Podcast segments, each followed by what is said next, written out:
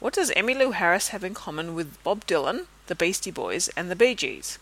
Bob decided to stop doing this. The answer, my friend, is blowing in the wind. And start doing this. Everybody must get stoned. The Beastie Boys decided to go from here B A S T I, that's just what we gotta be, to there. Hey, hey, ladies in the place, I'm calling out to ya. And that was the city kid, you were asking what? And the Bee Gees gave up Baroque pop.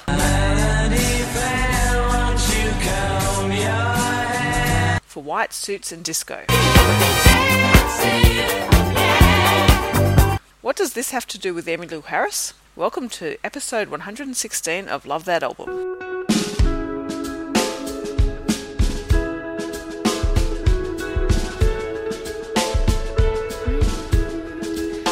Oh, the streets are cracked and there's glass everywhere, and a baby stares out with motherless eyes. After years of being a sweetheart of the rodeo, Emmylou Harris found herself at a crossroad in the nineties. She no longer had a major record label behind her, so with no expectations to make another country album in the style she was known for, she got together with celebrated producer Daniel Lanois and allowed him to give her sound a complete overhaul. The result was the celebrated nineteen ninety-five album Wrecking Ball. With a combination of Lanois' production style, carefully selected songs from great songwriters, and a boldness to create arrangements not normally associated with her, Harris's album polarised the country music community. Morris is joined by Shane Pacey, guitarist and vocalist for Sydney blues funk band the Bondi Cigars, to talk about their love of Wrecking Ball, Emmylou Harris's back catalogue, Billy Bob Thornton, and the usual themes of country music: love, death, religion and regret. While Eric Reanimator is still on leave, Dave Blom returns to do the Album I Love segment, talking about Perth band Little Birdy and their album Big Big Love. So listen in as Morris and Shane explore a deeper well for some different sounds from Emmylou Harris.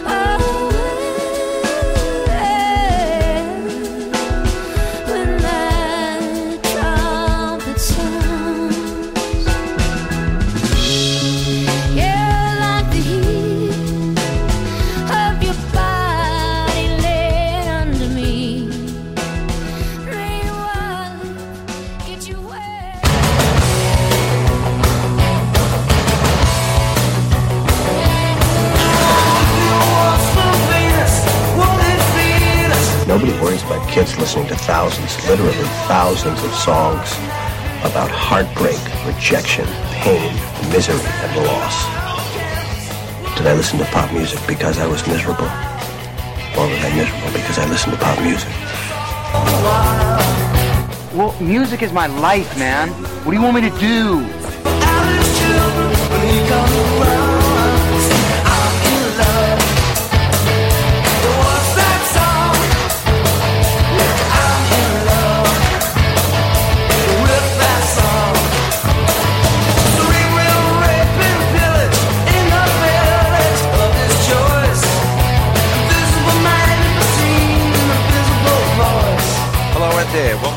Episode one hundred sixteen of Love That Album podcast. This is the episode that nearly wasn't. I'll probably explain on Facebook what nearly happened. I don't want to waste any more time now, but uh, on the other end of a Zencaster connection, not a uh, Skype connection, a Zencaster connection. I'm trying something new. I have guitarist, singer, songwriter from Sydney, Mister Shane Pacey. Good evening to you, Shane. Hey, Morris. How you doing? Feeling very zen. I'm feeling very zen. I'm feeling very casty and very zen.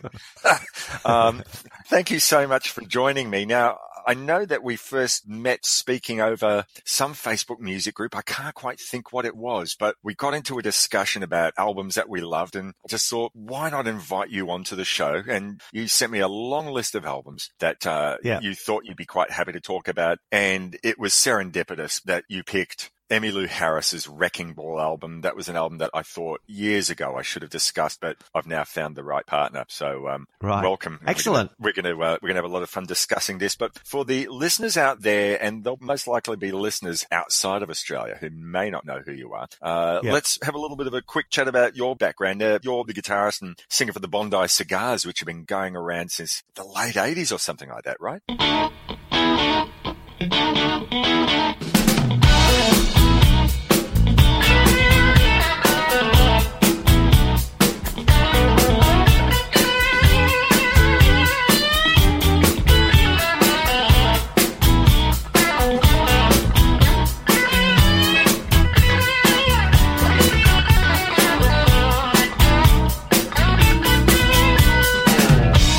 very late eighties. We, we kind of formed in a in an ad hoc kind of way in eighty-nine. A couple of the guys were in a band called The Hippos. So we, it was a part-time thing, but The Hippos kind of imploded. And so then we decided that we'd become a full-time thing. And we got a, we got a record deal with the A B C, which is uh, just an amazing thing for us. It really allowed us to get to all these really weird, out-of-the-way places in Australia. Mm. And that was really the basis of being able to play it all over the country, really. You see, that's the interesting thing was I'd long known about The Hippos, and I have their album Creature from the Black Saloon uh, right. a long time in my collection. Uh, yeah. And I remember, you know, the first time I heard the Bondi Cigars, I thought, oh, there's a, a bit of a funk vibe going, just like with The Hippos there. So, yeah. uh, but it seems like it's uh, there's a, a very logical reason why there was that connection. We actually had a couple of members. Yeah, yeah, we both grew from the same scene and lots of the same influences. And uh, Les Les Karski, he's not on that album that you mentioned there. He's that was that was when the, the Hippos reformed with different people. Okay, but then they made a couple of albums before that with Les Karski, who was the other, the original founder member of the Cigars. He's directly out of the funk and soul scene. He used to be in a band called Supercharge. I don't know if you remember that. I think I vaguely do. Were they, yeah, were they the guy? Oh, no, I'm thinking of Super Naught, who did Get Up and Dance. Sorry, very different. No, yeah, no, very different. Supercharge was, that was Supercharge, Get Up and Dance. Oh, really? So, oh, well, then I do remember. Yeah. Okay. Super Naught was I Like It Both Ways. Oh, okay. Very different, gotcha. Very different proposition. Yeah. Okay.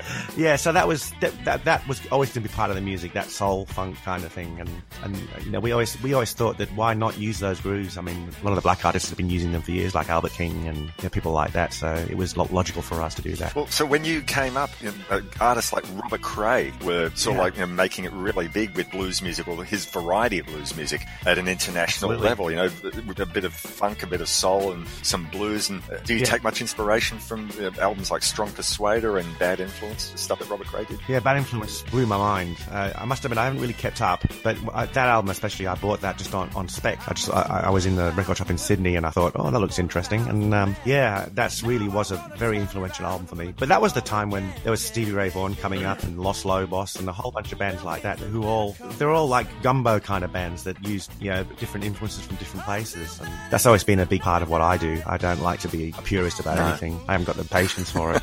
So, well, let me ask you, what was the blues scene like in Sydney? Because that's where you guys came up from, correct?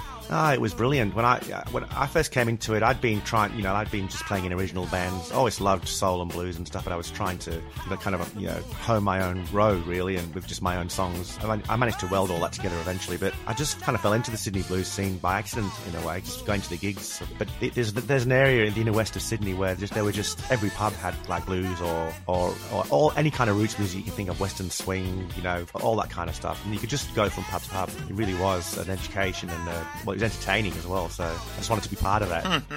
uh, and was, was, was, so, yeah, was it, it was easy a, to find other musicians who felt, you know, in a, in a similar sort of way? I mean, did you meet a lot of these guys from, or, or you said like you work with Les, but I guess I'm asking, did Sydney have a big sort of like a jam session scene? Would you meet musicians th- through those?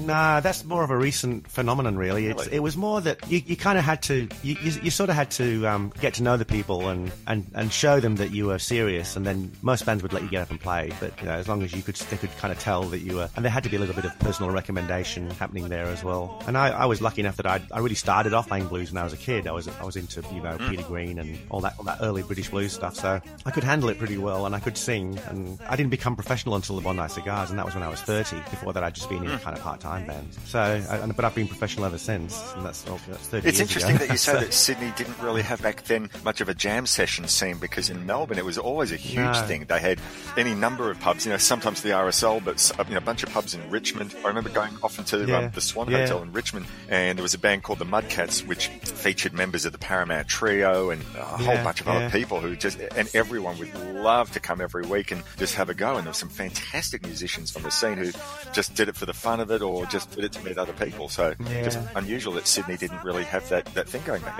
then. It may have done, but I don't recall there being any. Uh, it was all, I mean, there were just too many pubs with bands on. I, I don't recall that. It, it, there is, there are now. There are about four or five jam nights on in Sydney now, but um, and I do I do remember when I first went down to Melbourne, we did go to a few of those. Um, one that right, Fiona yes, Boyd yes. used to run. Um, I remember I can't remember where it was, yeah. but um, and I was amazed by that, and that's probably why Melbourne's scene. Well, they're very different scenes, really. You know, um, Melbourne's much more inclusive. It's much more rootsy. You know, the pubs have kept on having bands, where most of the pubs we used to play in have all become middle class kind of, you know, mm-hmm. gastro pubs or gambling places. So uh, it's a bit tough for a new band coming up. We're okay because we get to tour, but um, yeah, yeah, it must I be imagine hard. So uh, did you get anything in the way back in that original period of uh, radio airplay? I imagine the A B C would have given you some backing.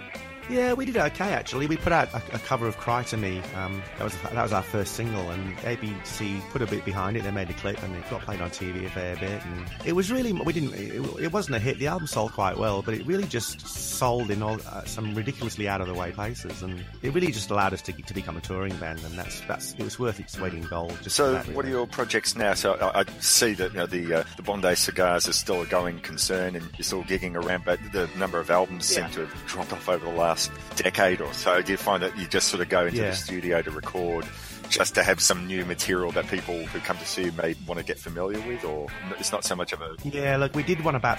Yeah, we, we, we put an album out about three years ago. I dare say there probably won't be another Bondi Cigars album. Can't really see that happening now, but we're still... We, we're more of a sort of a part-time band now, in a way. We, we we come we come together if there's something worth doing, you know, like if there's a festival, and we might book a few gigs around that. We, we've always got something coming up, but it's not constant. I have a trio as well now, and that yeah, seems to take up a fair bit of time. I've seen some footage on it's YouTube. It's more of a power trio. Still, yeah. Oh, thanks.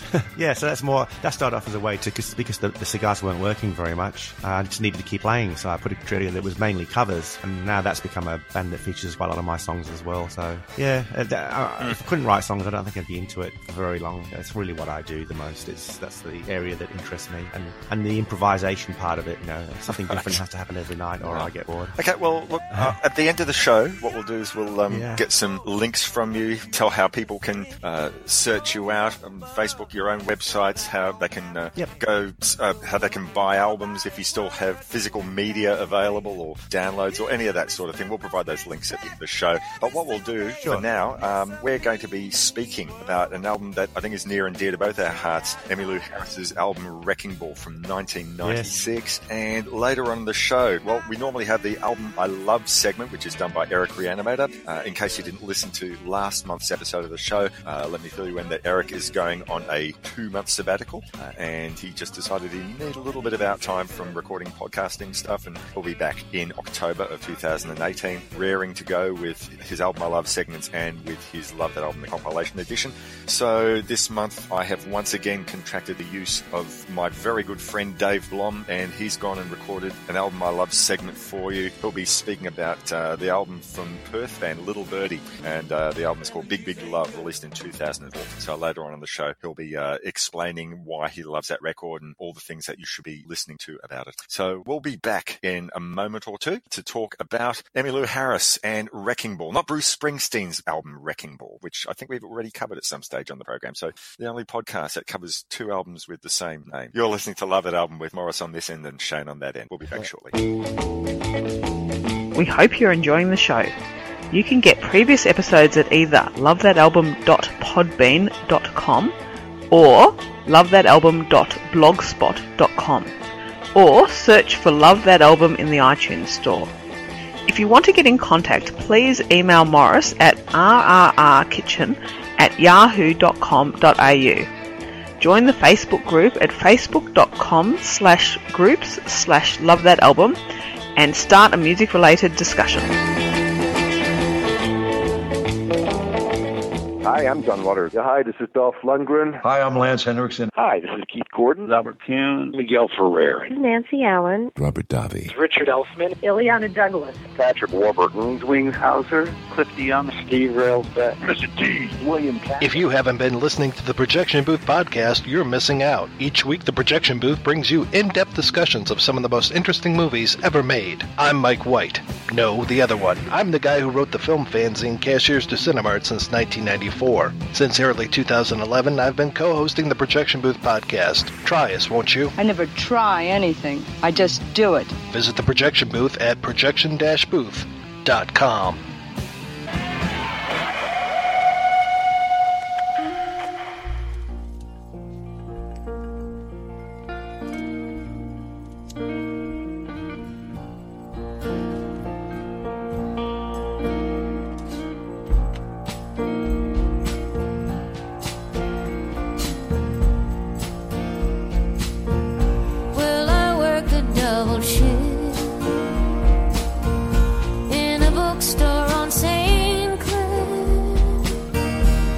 We're back from break. Shane over in Sydney, myself Morris here in Melbourne, and we're here to talk at you about Emmylou Harris's nineteen ninety-six album, Wrecking Ball. So I think the most spoken about aspect in relation to the release of Wrecking Ball is how drastic a change in style it was from what Emmylou Harris fans, or even people who weren't necessarily fans, knew about her work. So the question that I want to lead off with asking you, Shane, is, were you an Emmylou Harris fan pre-Wrecking Ball, or was this where you jumped on the Emmylou Harris train? No, I was a fan. I had about four of her albums. She, she put out a whole stream of albums that were really all the same. You know, they were all on the Warner Brothers label, and they they all had very similar covers. They all had very similar songs in them. Same band. She had a hot band, and uh, she just did that for like years. I, I loved them, and I loved her. I was a big fan from seeing her on The Last Waltz when she sang Evangeline. Right, right.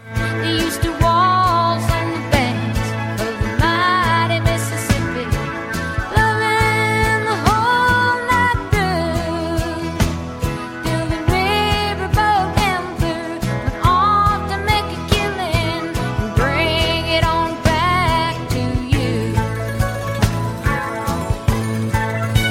Yeah, I mean, I know I'm a blues guy, but, you know, I go to lots of places. This was radically different. I heard a couple of tracks on radio first. I could recognise the voice, but the sound of it was something else. I mean, I'll confess that before this album came out, I wasn't really a fan of the sort of country music that she was associated with. I mean, I'd become a big fan, I guess, of the whole no depression alt country movement, you know, bands like Uncle Tupelo and the yeah. like. But I, I think for the traditional country fans, there was an element of what the hell is this? Just like maybe jazz fans sort of thought listening to jazz fusion in the seventies and in the eighties, what the hell is this? But through listening to this, and then I thought, right, well, I better go back and reassess. And I still wouldn't necessarily say I'm a huge devotee of the early works, although, you know, some of those early albums I really do like. You know, I like Elite Hotel, yeah. all, all beautiful stuff. But this is where I started to think, oh my goodness, you know, this is a gorgeous voice, and she's got material that she's really doing justice to. It was, it was played an awful lot down here on three triple R. So you, you said you heard it on the radio up in Sydney? It was. We had a station that lasted about a year called Kick A M. It was the two S M that rebranded themselves, and they sort of took this formula from America, which is part blues and part country. It didn't work. There wasn't enough blues and there wasn't enough country, and so if you're a blues fan, you'd have to sit around and wait. It was a bad formula for here. I heard a lot of good stuff on there, but they also played a lot of that generic Nashville rubbish, that Sausage Factory Nashville music, which I don't have much time for, so... You know, like um Alan Jackson and all that stuff. I, it doesn't really do it for me. So, but then just I used to put it on because I thought on the off chance I might hear something. Right. They thrashed uh, Wrecking Ball and Sweet Old World from this. And they're two of the probably the more, we'll get into it, but I guess they're, they're two of the more, more conventional songs on the album. But I could still tell that it was just not like what she would normally sound like. There were just things going on that I didn't even recognize really at the time until I got to know a bit more about the chap we're about to talk to. Mm, mm. Look, just sort of sidelining for a moment, it seemed that the other country artist who at about the same time had something of a rebirth with a wide audience, but wasn't really sort of going into such an esoteric type of recording style, was Johnny Cash with those series of American recordings that Rick Rubin did. Like a bird on a wire, like a drunk in a midnight choir, I have tried in my way to be free. In this case, we have Daniel Lanois, who seemed to be able to do wondrous things with people like Bob Dylan and Emmylou Harris, and then later on with Willie Nelson. It was quite amazing that you were getting Rick Rubin, who'd been, you know, working with people in cross, I think, in the metal world. It was getting Johnny Cash to sing songs from the likes of Nick Lowe and Glenn Danzig and Tom Waits and Nick Cave and Soundgarden. Yeah, it's a very similar kind of move, wasn't it? It was trying to pitch somebody with more of a traditional audience to maybe younger or hipper people. And yet with Johnny Cash, I don't think that they went too far. Almost said that they rolled things back. You know, there were some songs which had a whole band, and you had Ben Montench and the like sort of playing backup keyboards, but a lot of it was just Johnny Cash and a guitar and, you know, his voice in Rick Rubin's lounge room. So it was really very back to basics. Yeah, that first one was definitely just Johnny Cash and a guitar. guitar and a microphone. Mm, mm. Um, that the very first one, I think that was the, the American Recordings one. The Soundgarden stuff came a bit later, I think. But see, that that first one was as, as revolutionary a move for Johnny Cash as I think as this album was for her, because he'd been in that Nashville thing of having all, you know, the, making quite traditional sounding records, really, as far as Nashville went. And it was, it was a kind of a big move for him just to showcase just him and his voice and his guitar. So it would have been as a bit of a left turn for, for his fans as this one would, would have been for hers, her fans, you know? Right, right.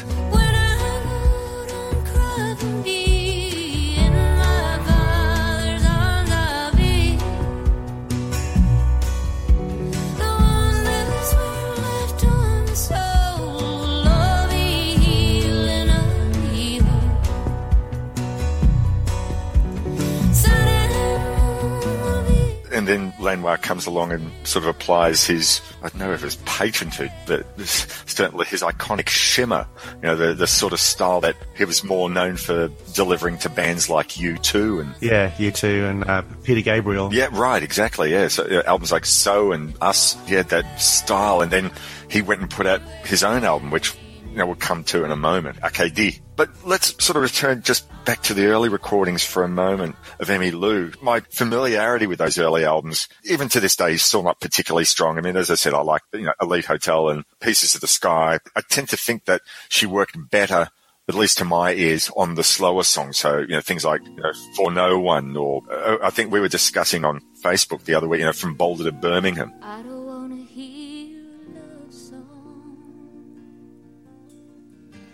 I got on this airplane just to fly, and I know there's life below me, but all that you can show me is the prairie and the sky, and I don't want to hear a sad story. Yeah, well, she wrote that, which, yeah, uh, that was her song. Yeah, amazing. Yeah, for Gram Parsons. Hickory Wind on Evangeline. She does How High the Moon, so, you know, her tribute to Mary Ford. Somewhere there's music, I'll fade the tune. Somewhere there's hell, I'll hide the moon. The darkest night would shine.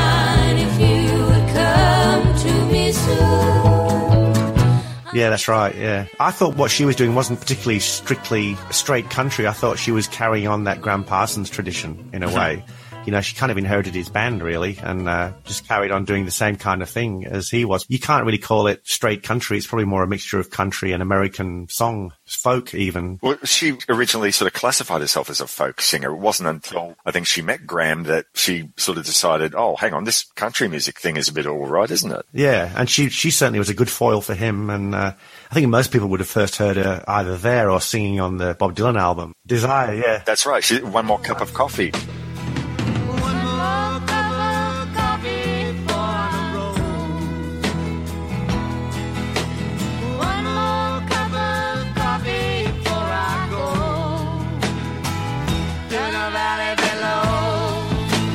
Yeah, well, she's all over it. She sings, yeah, she sings on about five or six of the songs, and she tells a story about not, uh, t- oh, typically with Dylan, not getting any kind of rehearsal, just having to watch his mouth. That's so right. She yeah, could yeah, follow what he was doing. So, so that's where most people would have heard her first, I think, and, and seeing the band movie. Let's uh, bring up a little bit about the man of the moment, Daniel Lanois. Shane, do you remember the first album that you heard that you sort of associated, your ears pricked up and think, well, this sounds a little bit different? Yeah, well, I, it wasn't U two, because even though I kind of had the first two U two albums, uh, I very quickly got jack of them and didn't really listen to, didn't, didn't listen to much after that. But it would have been Oh Mercy, I think, the, the, the Dylan album. Which, right, right. Yeah.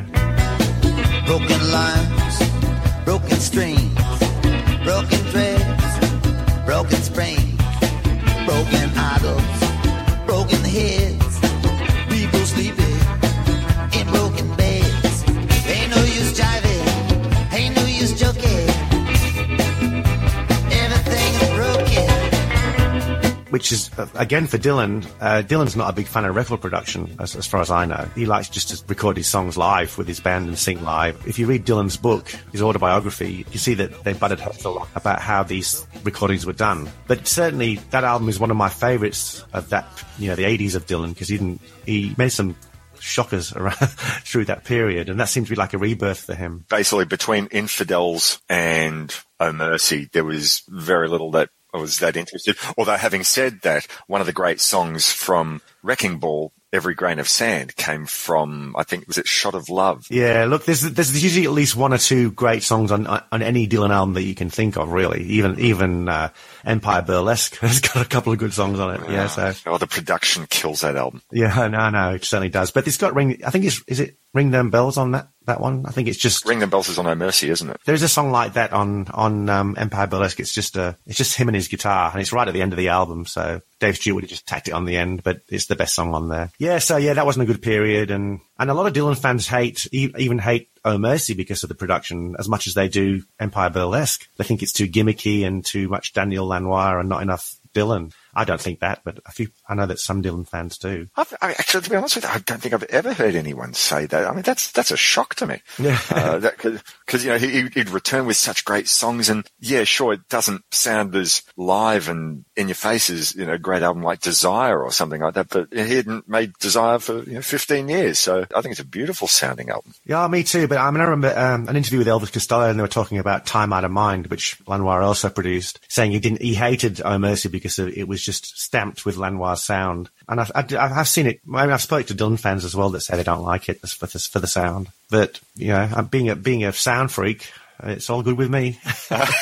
Of course. So I mean, he, he worked with Brian Eno and, as you said before, Peter Gabriel and, and a band I really love, the Neville Brothers. Well, actually, I, I got to confess, there's one album that he did from that whole period that I didn't like, but I think it was just songwriting I wasn't crazy about as much as the production. That was uh, Robbie Robertson album. Oh, yeah, one. yeah. I'm not sure if this is his first album in years or just something new that he was trying. Mm. That was one collaboration I didn't think that worked. No, because the songs weren't there. I mean, it's, yeah. it's okay having this sound, but if the songs aren't there, then, you know, you're just going to have a sound, aren't you? You know, that's... Yeah, yeah, exactly. Yeah. Like, the, the beauty of this album is it's just packed with amazing songs. Right, right. Well... I, I'd be interested in knowing. I haven't sort of read anything either way that said whether it was Emmylou who selected the songs or Daniel said, let me suggest you do this one, or it was a collaborative sort of thing. I reckon I can pinpoint the songs that Lanois might have chosen and the ones that she might have chosen. Uh, right. We can get into that a little bit. I just wanted to mention one other important connection to Lanois. I want to speak a bit more about this actually in a couple of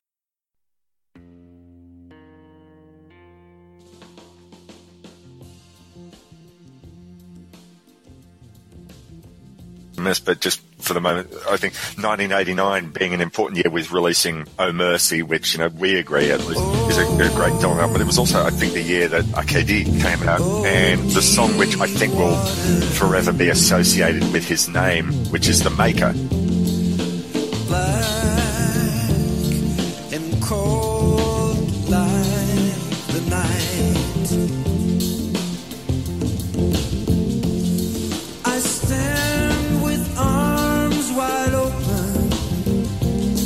I've run a twisted line.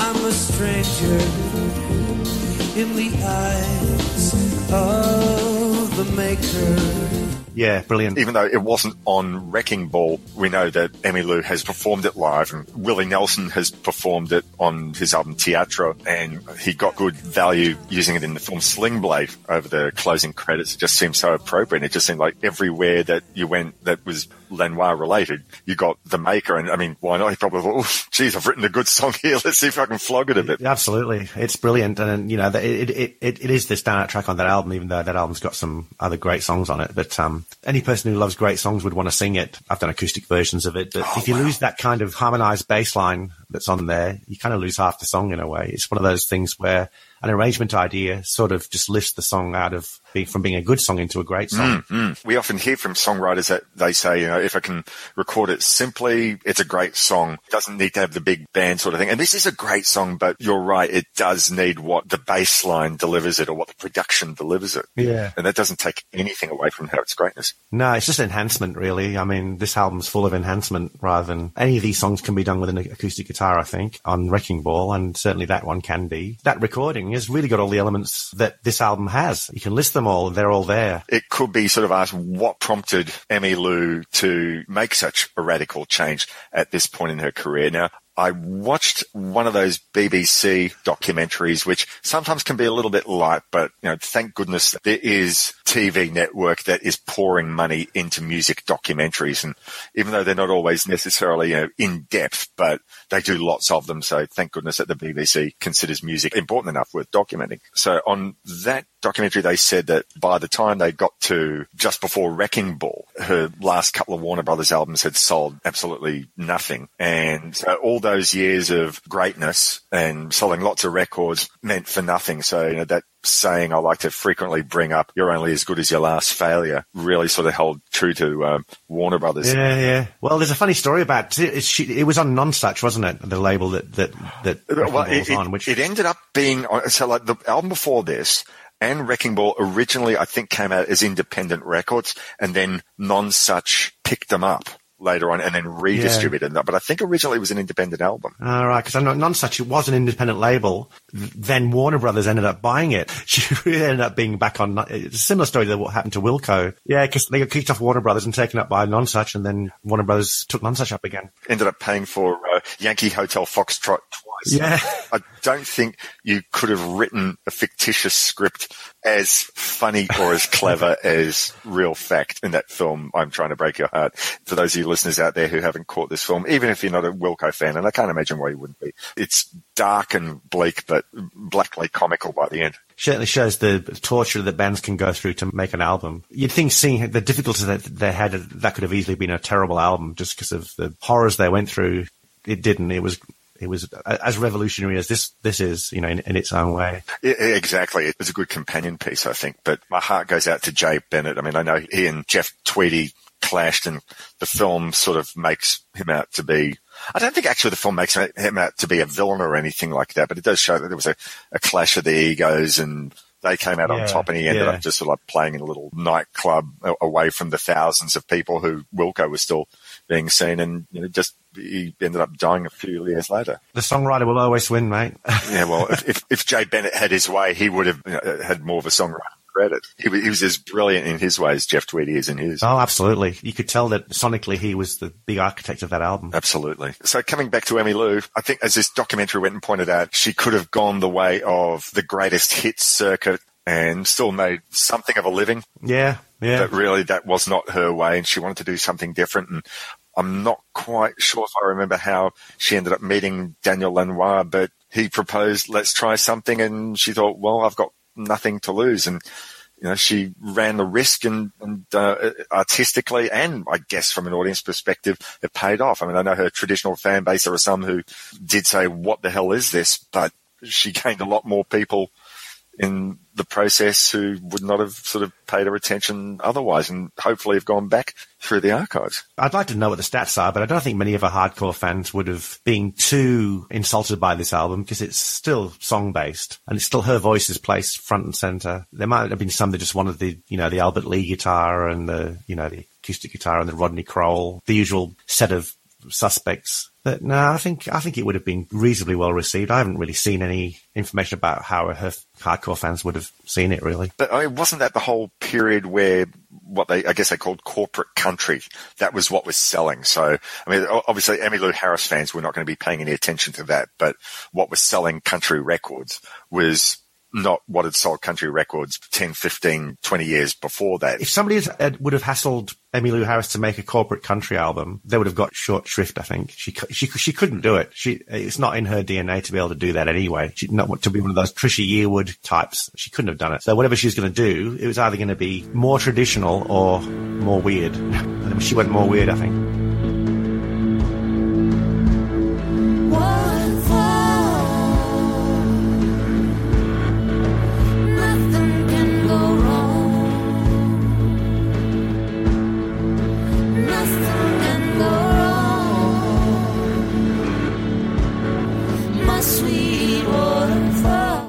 let's talk about the individual musicians on the album. We've already spoken about Lanois as a producer. Let's talk about him as a musician. The words that I keep coming up with are shimming or ethereal, but he also gives a lot of this dark feedback uh, yeah. and these these what sound like backward loops and all yeah. that sort of thing. So from a guitarist perspective, when you first heard this, did you think, wow, he's revolutionary? Because he's, he's not trying to play a million notes per second. That's not his no. way, but I imagine he could, but he's really going for the sonics. Yeah. He's, he's into soundscapes, and um, he always has been. And I mean, he plays nearly all the guitars on this album. There's some acoustics that Emmylou plays, and there's a bit of somebody else plays a bit of acoustic guitar. But I think Steve Earle plays on Goodbye, yeah. plays acoustic on Goodbye. Yeah, yeah. Some, uh, and but it, but quite a lot of the acoustic is um, Daniel Lanois too, and he lots of um, dobro, pedal steel, which is his kind of, I think he considers it his main instrument, dulcimer, and, and lots of electric guitar. And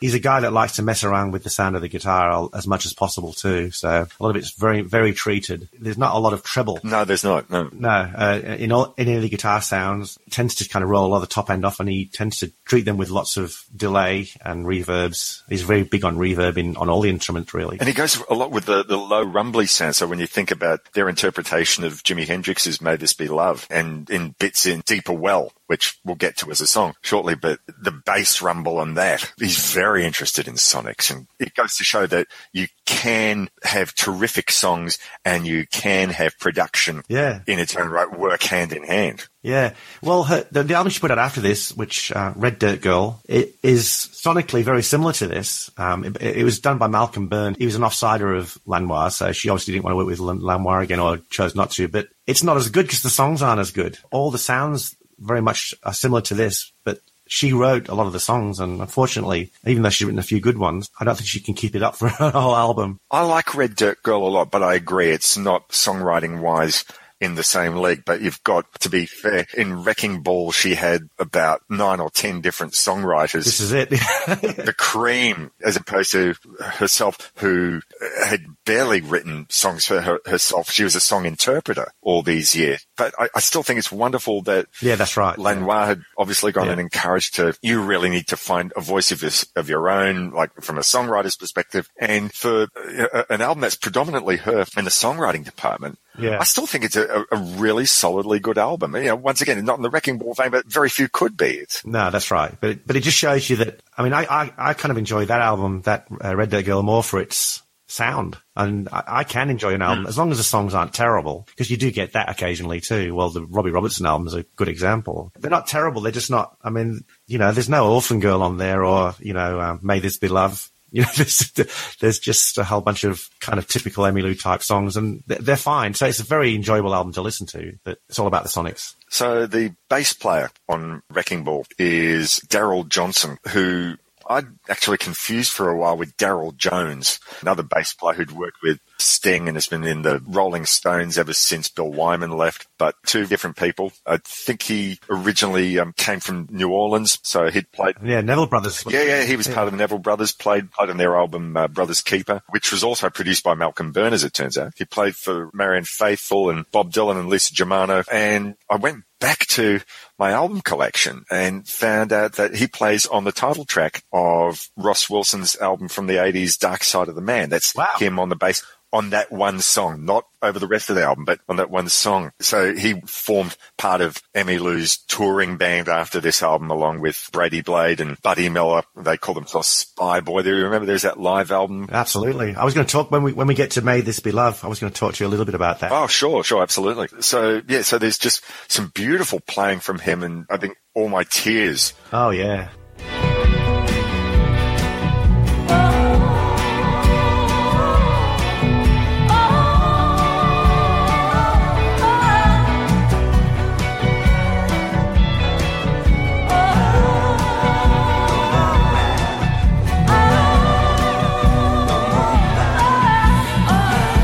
It's an acoustic gospel song about accepting one's time of dying, and you're getting this low, rumbling, melodic bassing that he's doing. And that, that's partly in thanks to Lanois' production. I think, in a way, Johnson is the king of that song. Yeah, yeah. Deeper Well is, I think it's the production centerpiece of this album, because it's just, everything's there. Yeah. It's just put together, and everything sonically is in its place, and you get things just looming in, out, in into the picture and then back out of the picture. Like acoustic guitars will just loom in for a few bars, then just pull back again, and it's hmm. it's amazing to listen to. I was going to come now to the third instrumental member of the band. I mean, there are other musicians who float in and out, but the third primary member of this album, and you've already sort of gone and referred to the drums, and you said Larry Mullen Junior So yeah. you you have a thought. I'll, I'll say mine in a minute. But well, my theory is it says that Larry Mullen plays on a, a, most of the tracks, but quite a lot of these tracks sound like loops to me. And if, if Larry Mullen's playing on them, he's either playing over loops, or they're taken from some other. At least half of these tracks, to me, sound like repeating loops. I you probably haven't noticed, but the one thing you won't hear on this album anywhere is a cymbal. There's none. I, I listened to it on the way to the, to the gig last night in the car, and I listened to it again today just to make sure. There's a bit. There's a. a I think it's a crash cymbal repeating every four bars on "May This Be Love," and that's it. There's no, there's hi-hat, obviously, but um, I can think of one other song for sure where there is cymbal use. All right. So I, can, I can think of two. I must have missed it. If we're going to, if we're going to count hi-hats, I can think of two. Waltz Across Texas Tonight is using closed hats. But that wheel keeps spinning long after we're gone. Yeah, that wheel keeps spinning long after we're gone.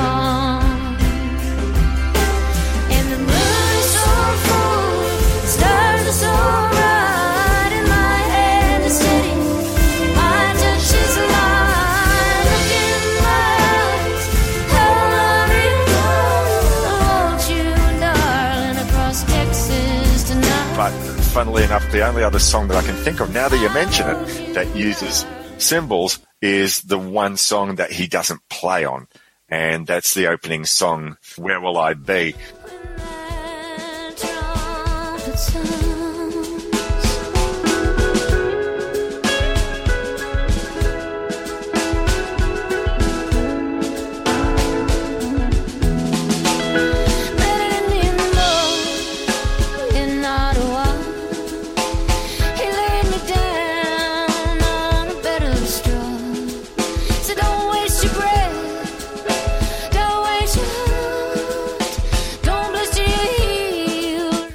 Where Will I Be in context, I need to sort of talk about Larry Mullen's contribution to the rest of the album. Now, I don't want to be unfair. Uh, anyone who knows me, anyone who's listened to this podcast before, anyone who's seen me post things in Facebook knows I am not a U two fan, have never been a U two fan. I'm not going to shitbag them on this program because I try to keep away from negativity. That's not my way.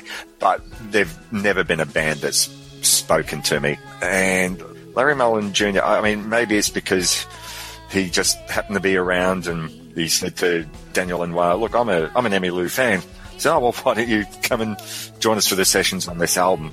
I mean, look, what he plays on the album for the most part is fully serviceable, so I'm not going to take it away from that. And a lot of what he plays is what the songs require, and there's this very, oh, I, I can't quite think of the word, very earthy, very tom-tom heavy sort of feel about it, and it works incredibly well for these songs. But when you think of the military precision and the inventiveness that, I can't remember if it's Brian or Brady Blade plays on the opening cut, uh, Where Will I Be, the difference in the two drummers is immediately apparent. You know, without checking the credits, you know it's not the same musician. So I, I find that the drums on this album are kind of, well, I don't, Lanois, Lanois doesn't really put the drums front and center anywhere in his productions. He, he's interested in drums, but he doesn't want them to dominate. He, he wants them to have their sonic space, and he wants the guitars to be kind of dominating, I think. And so he, I, for, the, for that period where the drums, you know, you listen to an album of the drums would just be like cannons.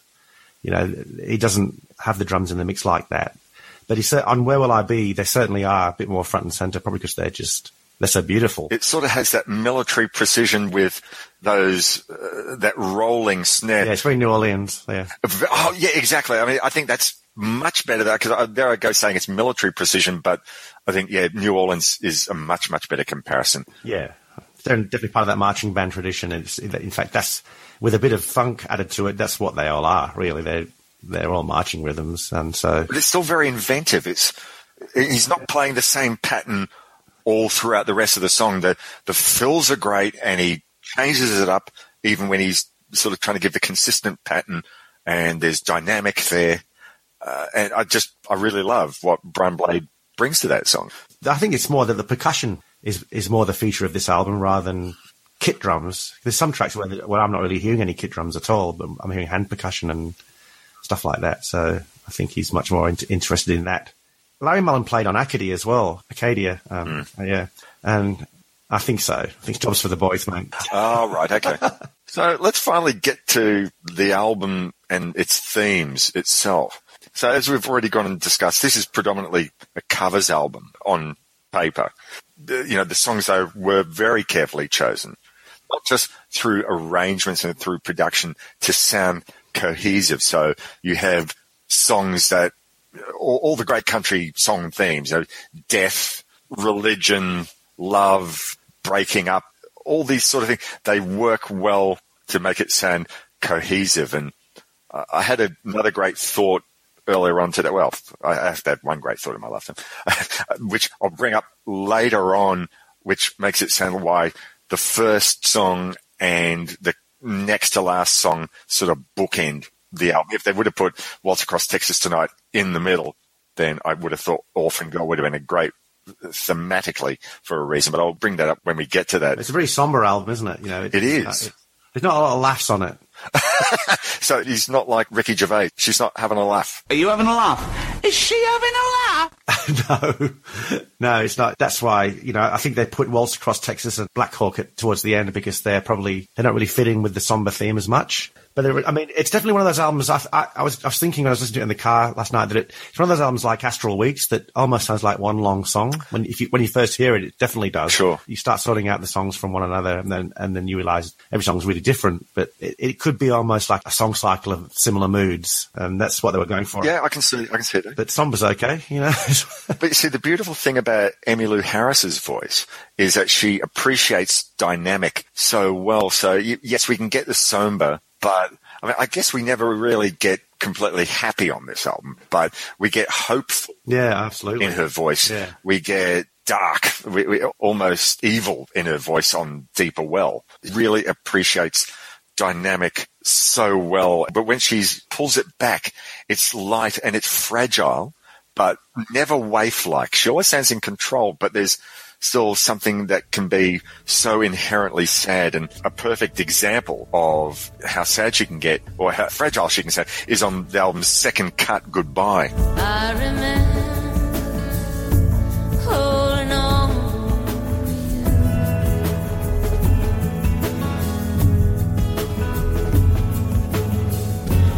all alone, lonely nights.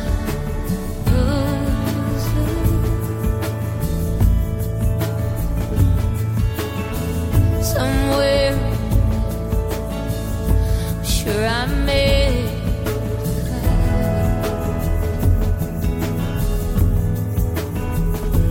cry, but I can't remember if we said goodbye. The one that Steve Earle wrote.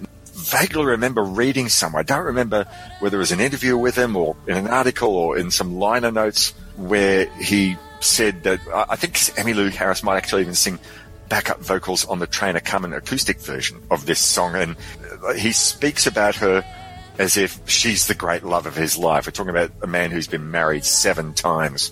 I think every guy who's ever recorded with her uh, or worked with her was madly in love with her. I can't remember. In the documentary, it might have been Rodney Crowell, who she wrote Waltz Across Texas Tonight with, who uh, professed his love for her. These guys love a person that sings with truth, and that's one thing. She never fakes it. She always means it. There are technically much better singers in some ways, I think. That's not everything. It's more that the fact that she takes whatever she's singing and sells it to you, and that you believe it. It's much more important, I think, than everything else. And you're right. She inhabits the song, and like all good singers do, like Sinatra did, you know, or, you know, Bobby Bland, any of these great singers, they, they live in the song for you. And, you know, I think it takes it out of them to do that. It takes it out of a singer to live in a song like that, especially night after night after night. That's why a lot of them kind of go the way they go. But she's still going, so she's obviously learned how to do it and not tax herself too much by doing it. There's no other voice, to my mind, certainly not in pop music and no. not even in country music, that really sounds like her. And as you've been saying there, Shane, it's about the truth and about the honesty. There's no singer's emphasis on diction. This is not the sort of voice that sounds like it's been trained. It just sounds like I'm opening up my mouth and this is what my heart says and this is how I can give voice to it. Yeah, that's right. That's, that's definitely what I get from her, you know, more than being blown out by her technical abilities, which is never that important to me anyway. Most of my favourite singers aren't magnificent singers. No, there are a few. Look, I, I mean, I think the singers who do it the least for me are the ones who try those vocal acrobatics. What's it, uh, melisma? Is that is that the expression? Yeah, oh, yeah. Jeez, I hate that. But, you know, she does something better. She gives us world weariness and wistfulness and, and yeah, deep absolutely. regret. You know, she certainly lives the songs for you, for the listener. Well, I mean, look, when she sings in this song, But I Recall All Those Nights Down in Mexico, one place I may never go in my life again. Oh. Mm, you believe it, don't you? She breaks your heart. I mean, when Steve Earle sings it, it's you think, oh, that's a sad lyric, but in her heart, you yeah. know, you're almost bawling your eyes out. Well, that's that's what she wants you to do. I think she would feel as though she'd failed if she didn't get some kind of emotional response from you. Well, you can't teach that. You can't teach that as a vocal delivery, can you? No.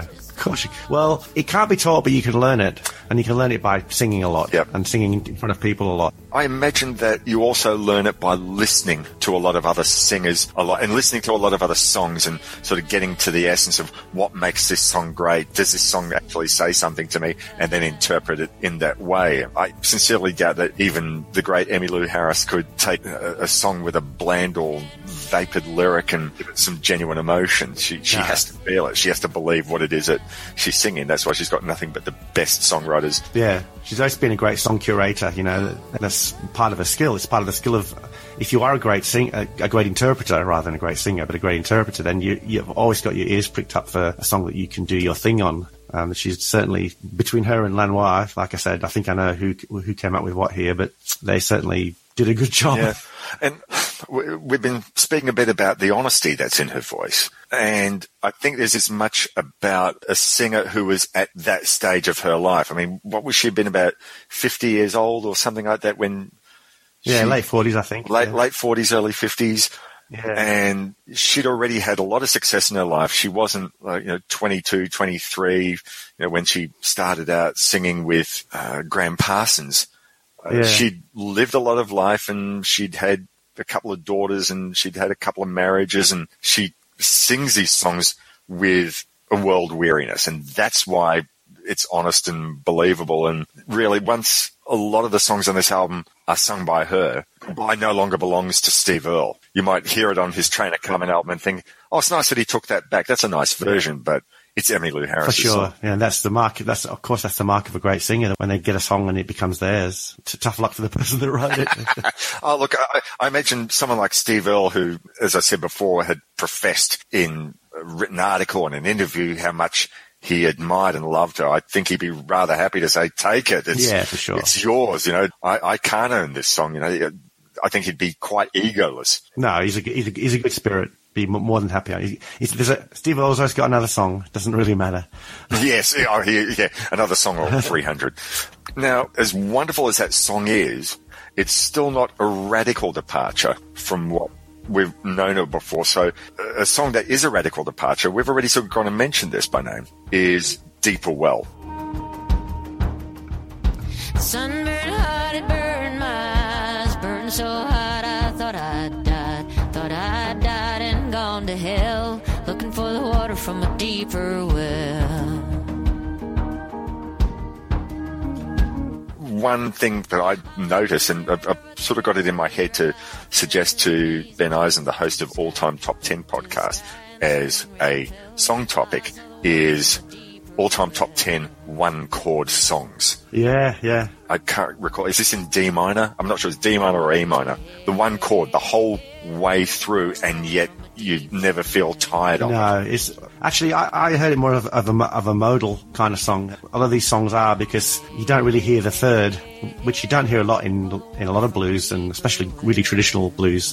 They always try and avoid it, and the vocal moves between a kind of a major and a minor, minor feel. So he settles on being on one or the other, but it's definitely one chord. It's definitely got that kind of droney, almost Celtic sort of feel about it. Right, yeah. right. She would have been very familiar with a lot of the Celtic tradition. I mean, I know this is a Daniel Lanois composed song and it doesn't sound like a traditional Celtic song, but should be very familiar with that tradition, as I'm sure Lanois would have been. I, I've got a theory about this song in that I reckon it might have started as a Lanois backing track, like just, oh, okay. just an idea, because um, from what I can tell, she and somebody else wrote the lyrics. Somebody called David Only. I think he's a singer-songwriter on uh, on the Rounder label. That's when I looked him up. I'd never heard of him. Okay.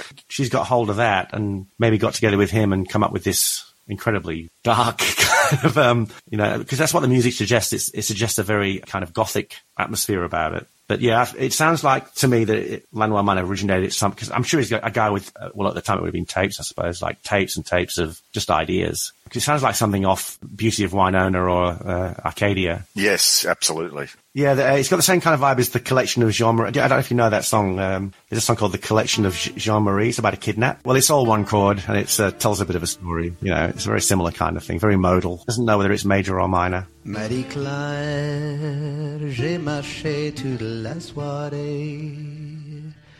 Ton portrait toujours près de mon cœur. Je veux te dire que je t'ai rêvé tout l'été.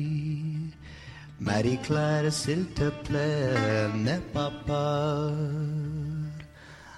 What really sort of makes this song, and will be the production, uh, and you know, with all manner of guitar effects and you know, sustain and backward sounds, uh, you know, that hypnotic tom-tom drumming, which may or may not be a sample, as he suggests, from Larry Mullen. The really super low bass hum, and and and there's a groove there. Yeah, and there's some kind of, well, they sound like Indian war chants mixed right back. I don't know if you've noticed them. I think it's Daniel Lanois doing that. It sounds like like the desperate call of somebody with their foot caught in a trap or something. Oh yeah, yeah. I think well that comes in late in the it song because it, yeah. it tends to tends to build up. Yeah, it, it um, builds up. There's a shaker. A shaker kind of comes in in after about a minute and a half, and that kind of almost signals where everything else starts coming in. And um I mean, things seem to be added and subtracted all the time in this song. You know, you'll, things just flood across the spectrum, and uh, I, th- I think this probably would have taken the longest to mix on this album. That's what it feels like to me. To tell you the truth, I, I've listened to this album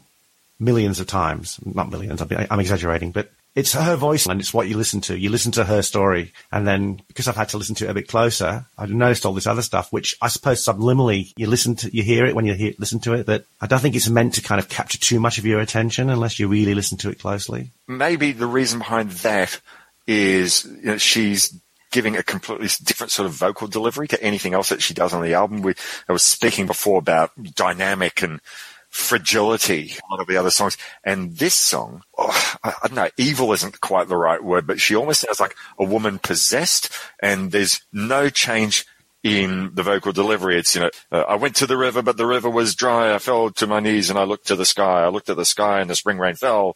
I saw the water from a deeper well. And it, it's the same tone of voice, and that's that's not a bad thing. That's what the song required. There's a lot more emphasis there on the arrangement, on the musicianship, and she's telling the story. Don't get caught up in my vocals, just listen to the story. It sounds like she compresses her voice somehow. It's a different voice to it, like you said, from anything else on the album. Well, she's, it's pitched a little bit lower than most of the other stuff, for a start, I think, and then she sort of does something. It's one of the few songs where Uh, she's almost like playing a character, but yeah, it, w- it really works for this one. There's at least one or two other songs on the album where she's definitely playing a character. I mean, I think Orphan Girl, which I want to bring up later on. Yeah. But yeah, certainly playing a character on this song.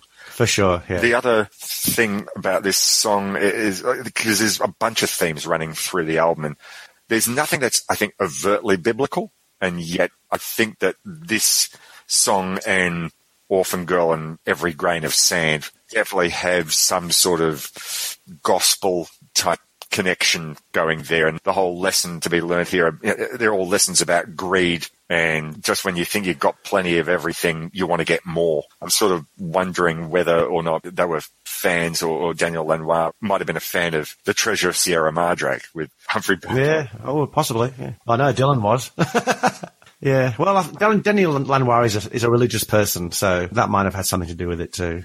Yeah, well, definitely those three songs are definitely almost in the realm of being gospel songs. Um, Orphan Girl, even though it's not really about, it's a prayer in a way, and you know, Dylan's song is from that period, so it's going to have that element to it. I've heard some people sort of suggest that Every Grain of Sand is almost him saying about, I've left religion behind. And yeah, I completely don't see it that way. I still see it as a, as a song of faith.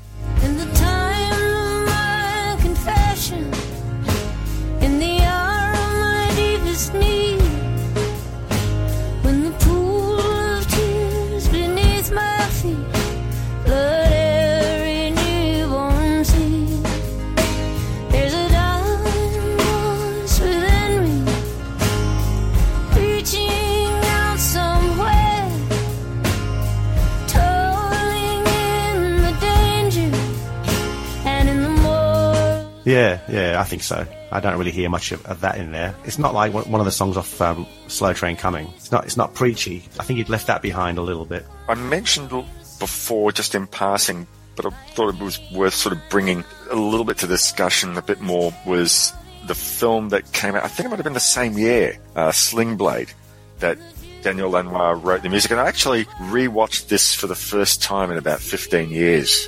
I saw it when it came out, and I haven't seen it since. I, I, I remember really liking it, so I usually watch films I really like at least twice. I watched it about three times, you know, at, when it came out, sort of twice at the cinema and maybe once on V H S. And I, I rewatched the Blu-ray maybe about two, three weeks ago, and I wasn't so sure that it held up for me as well as it did back then. But there, there's still something like, for a first film, written and directed by Billy Bob Thornton, in that regard, I think it's pretty extraordinary. Has he written another movie since then? I know he's been in lots of them, but he's directed a bunch of stuff, but I'm not sure whether he's actually written. I mean, I know there, any of the film fans who might be listening to this are shouting into their devices saying, you call yourself a film fan and you don't know that he... I don't know, I mean, did he write Bad Santa? I, I don't know. Oh, anyway. No, but, no, he didn't. I don't think he did. Yeah. But he certainly showed he was a good writer. But the thing I wanted to take about that was the Lanois score, and he was definitely in the same headspace while writing the music for Sling Blade as he would have been for recording Wrecking Ball. The opening scene in the film where Billy Bob Thornton is in the hospital, in the institution, you get the actor, I've forgotten who it is, who's talking to him while Billy Bob Thornton's character is staring out across the lawns of, of the hospital, and you hear this really sort of shimmering guitar, one chord, droney sort of music, and get the feeling of there's some of that, that shimmering sound that you get on a song like Where Will I Be comes from that. And then there's the moment, and a spoiler ahead for those of you who haven't seen the film, but it's a, you know, twenty-year-old film. Yeah, I'm allowed to spoil it. So uh, there's that moment late in the film where Billy Bob Thornton's character is, you know, he's preparing his plan of revenge on the Dwight Yoakam character, and you see him standing outside the house and the camera pans around him and you get this really dark, low, rumbly guitar, and you think, my goodness, yeah, that yeah. sounds like something out of May This Be Love or out of Deeper Well.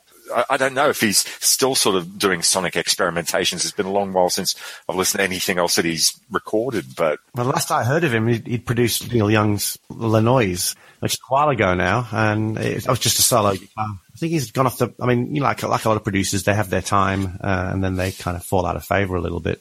But um, he certainly – every second person was using him at one stage there. Well, I think a lot of people were copying it too, and there are a lot of people here copying it, that, that sound, and uh, – So when that once that starts happening, it becomes just a you know a cliche in a way, and you, you know you, you just heard it everywhere. So who do you think was the most guilty party?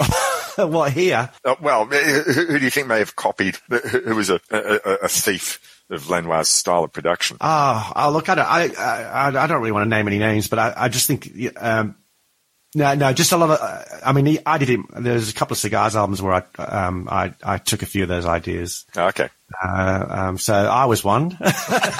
um, you know, I'll, I'll, I'll tell you a classic example, because this, this one, he won't mind. Richard Pleasance's soundtrack stuff, that show, uh, Sea Change. Oh, okay. Yeah.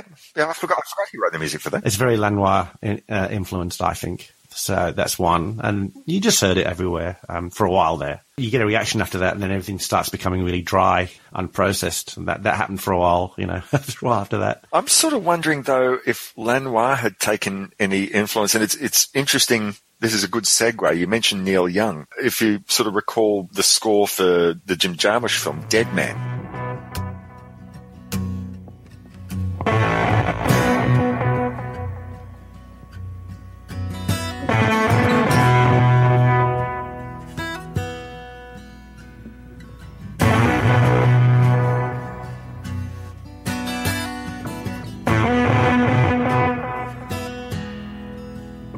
Yeah, yeah. And really, I tend to think that some of the sonic experimentation, I mean, you know, maybe Neil Young at the time said, you know, I'm a real big fan of this producer, Daniel Lanois. Yeah, it's, it's really possible. I'm sure Daniel Lanois is a, a fan of Neil Young's too, because, you know, uh, a lot of those guitar sounds, the detuned, like drop D and all that kind of stuff, and it really does, a lot of it does come from Neil Young, so maybe it's a Canadian thing. Neil Young through the nineties was, I mean, like he'd long been sort of like doing sonic experimentation with Crazy Horse, but particularly in the nineties where, you know, the younger, you know, grunge musicians were sort of hailing him as godfather of grunge, and he's coming out with these sort of rumbly guitar sounds. I mean, not that I'm saying that Dead Man sounds anything like a grunge record or whatever, but sort of paraphrase, you know, what Neil Young had said about Tonight's the Night. He found out, you know, with Harvest, he was walking in the middle of the road and he had to go into the gutter, and certainly his sounds in the nineties were very much in that guttural vein.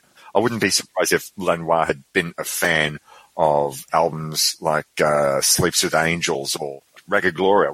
Yeah, Raga Gloria, and, yeah. And, um, and certainly, I imagine he would have been a big fan of, of the Dead Man album. Yeah, it's in that area, except I think Neil Young likes to make all his sounds happen right there and then, on the spot. If he can't do it in real time, he's not that interested, whereas Lanois will tinker away. There are definitely similarities in the approach, which is the uh, fucking up the sound, so, so that it it's not doesn't sound particularly like just a guitar plugged into an amp anymore. The big thing about Lanois that uh, I, I haven't heard mentioned much, but I hear it, is how he combines digital and analog technology.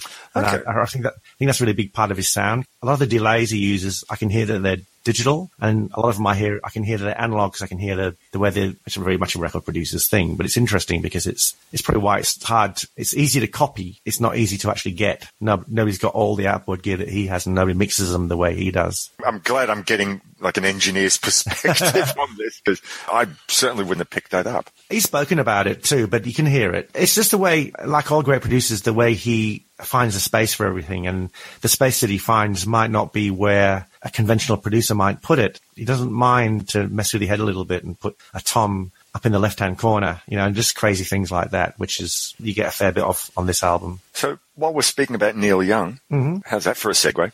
Brilliant. You're, I can tell you're, you're a professional, mate. I can tell. I've done this once or twice before. So there's a couple of songs on the album that have Neil Young connections, and there's the title track, obviously, Wrecking Ball. My life's an open book. You read it on the radio. We got nowhere to hide. We got nowhere to go. But if you still decide you want to take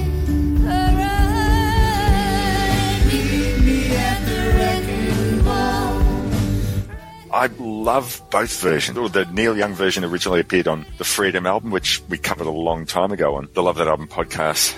And that version is very just piano-based and a little bit of light percussion, a little bit of light drum kit. There's a very sort of big room open sound to that piano in there. Not quite reverberant, but it sounds like it was recorded, or meant to sound like it was recorded, in a, a huge room with big ceilings. Yeah, it probably was. Yeah. It sounds um, almost sad, if anything, whereas the version on Wrecking Ball, it's more guitar-based, and I'd love to know, there's this sort of chimey sound. I mean, is it a chime? What do you reckon that is? I think it's probably just guitar harmonics uh, with a bit of delay on them or something, or it's hard to know with with some of the sounds. I mean, there are some places through here where there are synthesizers, and you wouldn't expect him to be using a lot of them, but some of those rumbles you're talking about, I think some of them are synths. But yeah, I don't, I don't really know what it is. It's a bit, it's a, a bit of a weird one.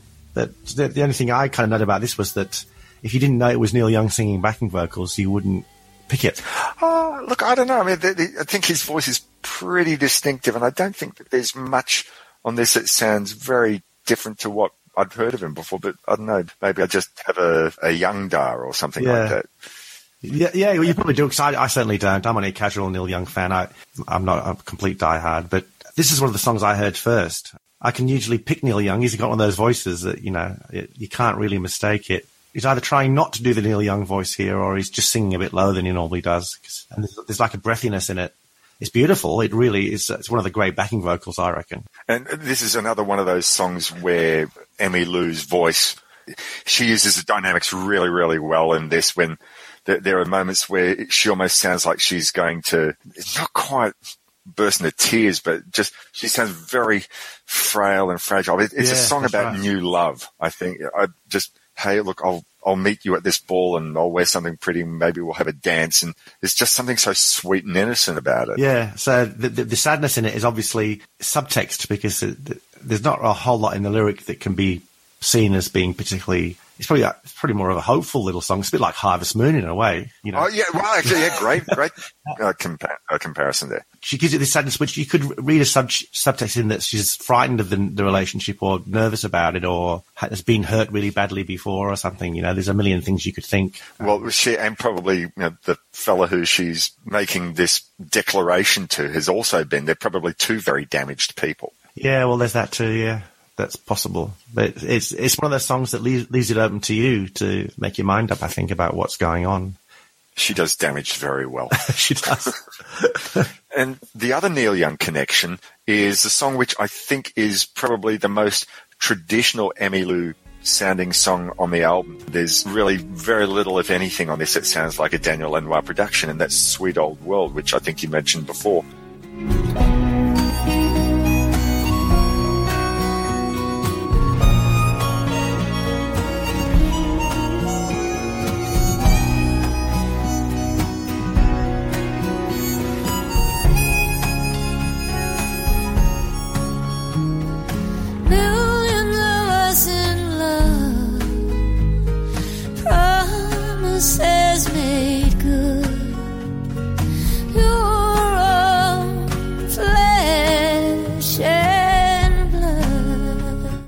Lucinda Williams. So, uh, are you a Lucinda Williams fan? Yes, I am. Uh, again, I'm not a diehard. I've got a few of her albums.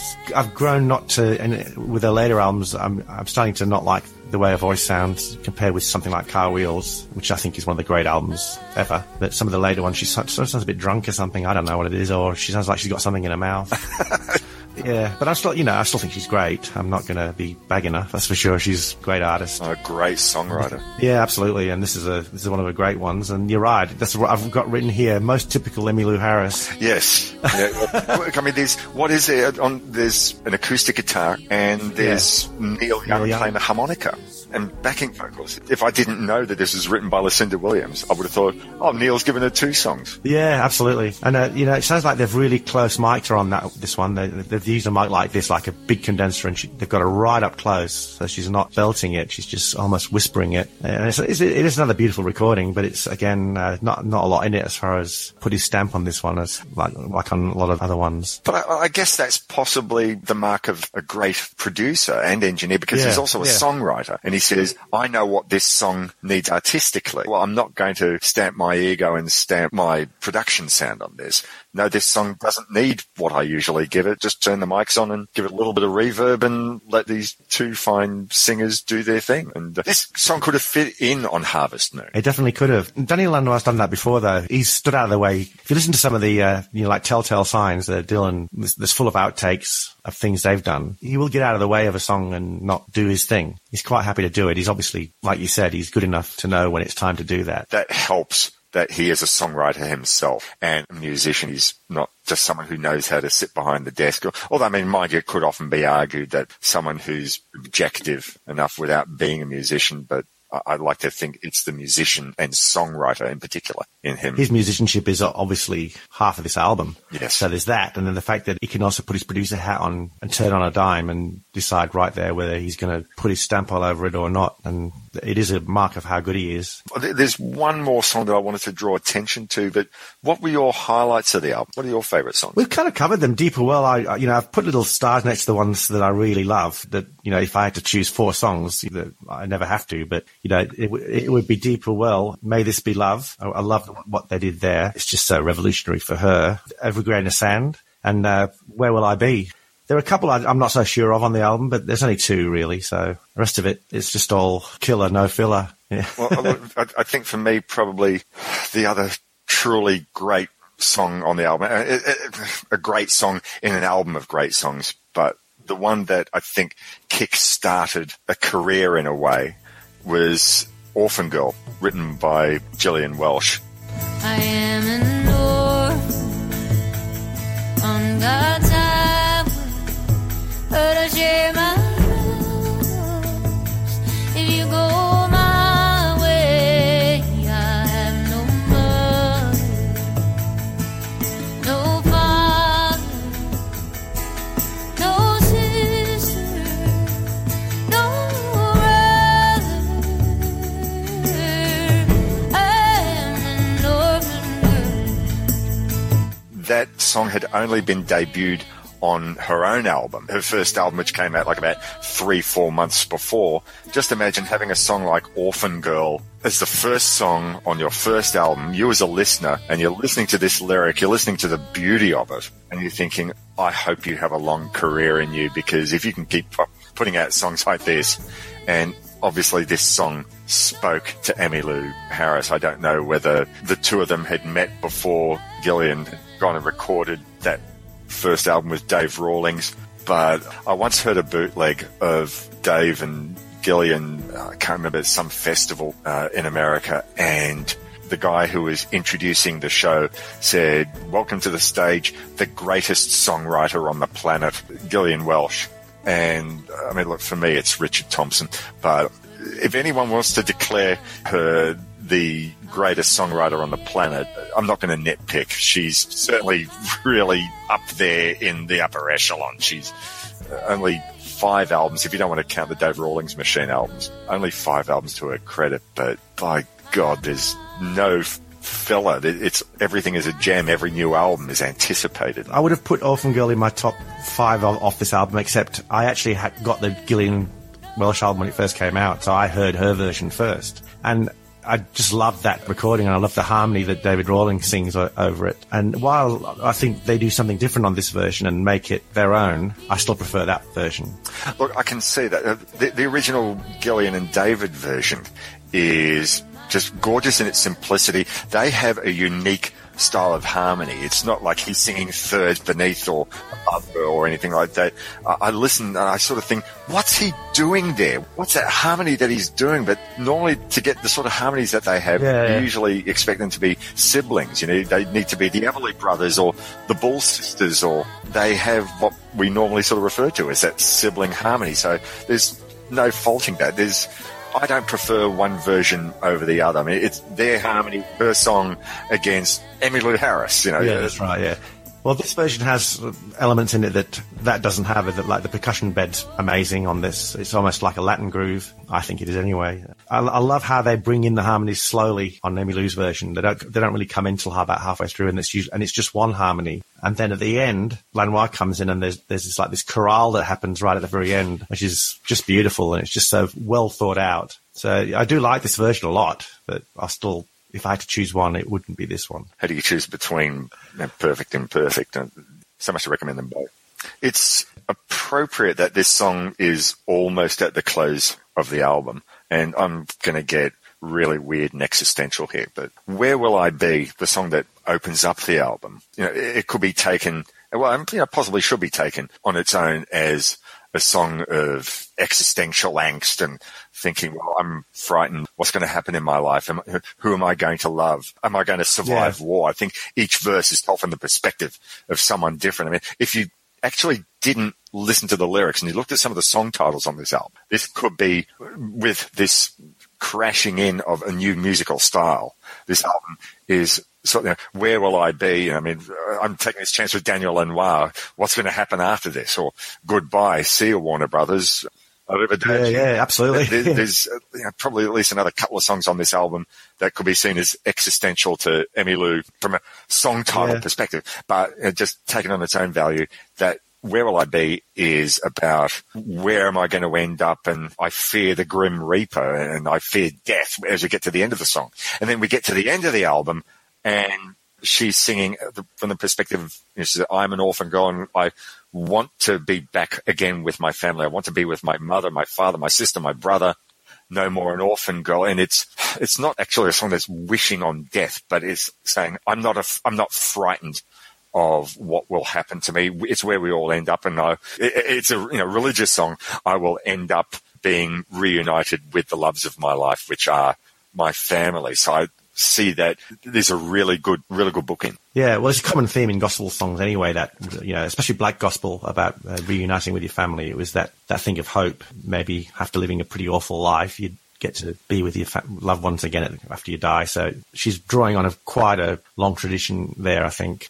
Sure, none of that would no uh, strange to her at all. She would have listened to a lot of black gospel for one hundred percent. Yeah, I would think so. So, uh, do you have any final thoughts? Well, I, I just think that I, I can see why they put Black Hawk and, and Waltz Across Texas at the end. Like you say, the Waltz Across Texas is like a happy ending to, to a dark film. The, the one song that I think is a misstep uh, is Black Hawk. I think it's a pretty good song if sung by Daniel Lanois, but not by her. I agree. It's obviously semi-autobiographical on his part, I think. It's the one lyric out of all of these, and that's not a bad batting average, where she doesn't really sing it very convincingly to me. It's not a bad song, but I reckon if they'd have put... She recorded um, a Richard Thompson song at these sessions, How Will I Ever Be Simple Again? Oh, she danced in the streets where the guns all around her, all torn like a rag doll, barefoot in the rain. And she sang like a child, tore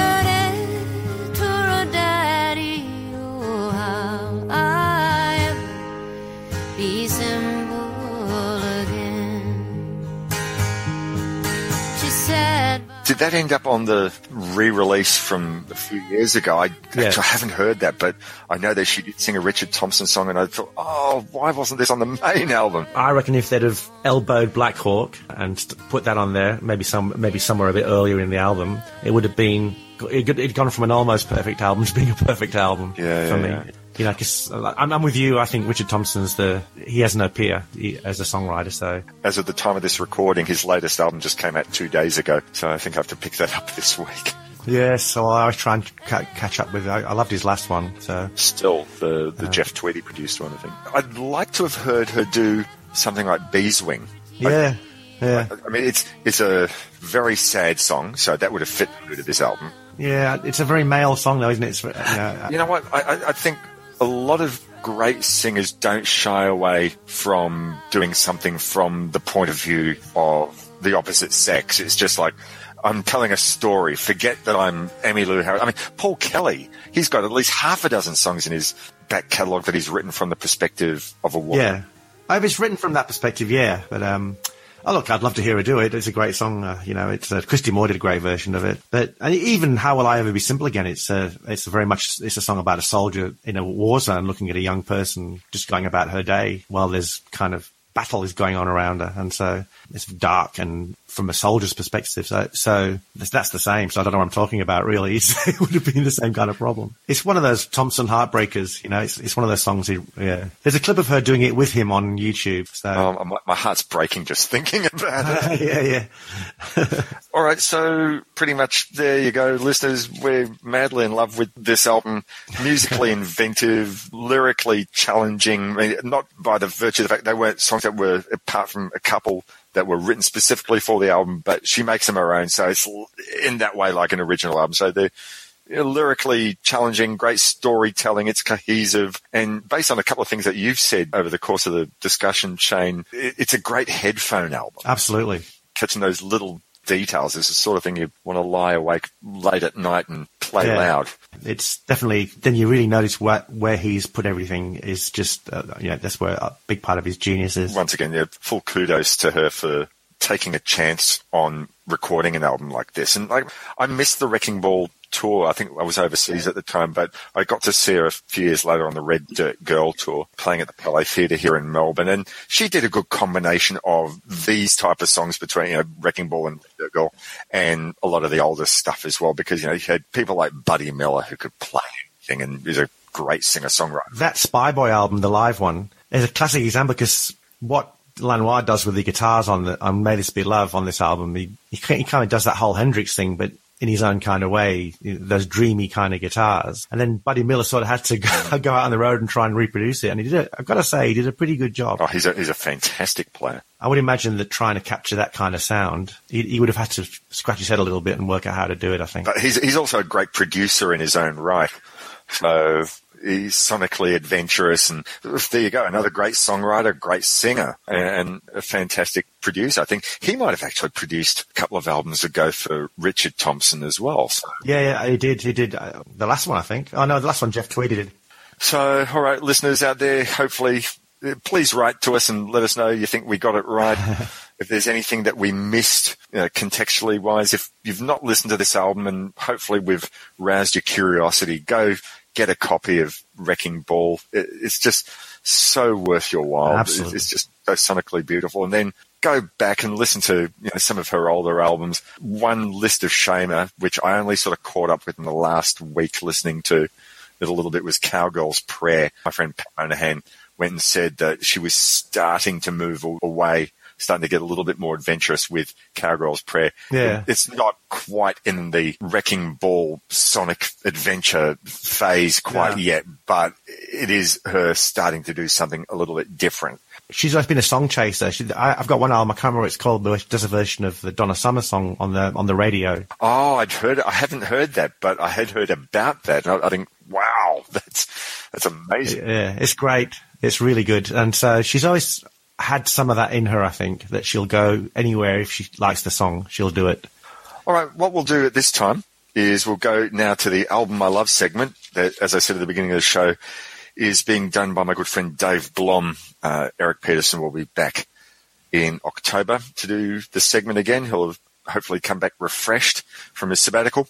But uh, Dave Blom is now going to talk to you for a few minutes about an album that he loves from uh, Perth band Little Birdy, their album Big Big Love out of two thousand four.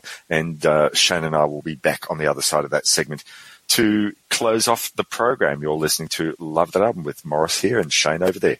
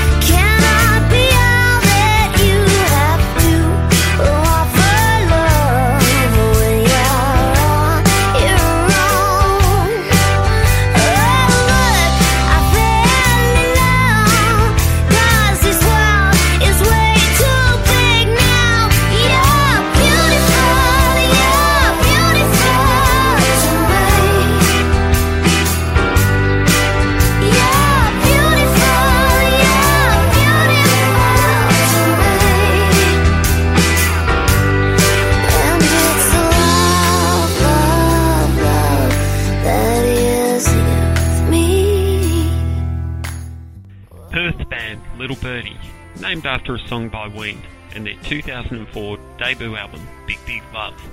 Little Birdy were formed in two thousand two and featured the same four members over their career. Singer, guitarist, main songwriter Katie Steele fronting the band, with Matt Checker on drums, Simon Leach on guitar and Scott O'Donoghue on bass. For live performances and post this release, Fergus Deasy joined the band on a permanent basis on keyboards and vocals for both recording and touring. Little Birdy were another of a very long list of Perth bands that were dominating the Australian music scene in the mid two thousands, alongside the likes of Eskimo Joe, The Drones, Jebediah, The Waifs, The John Butler Trio and The Panda Band.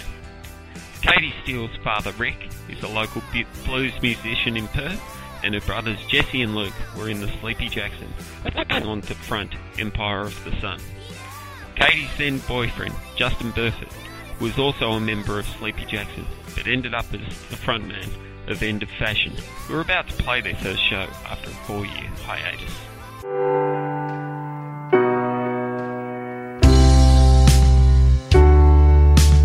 I don't want you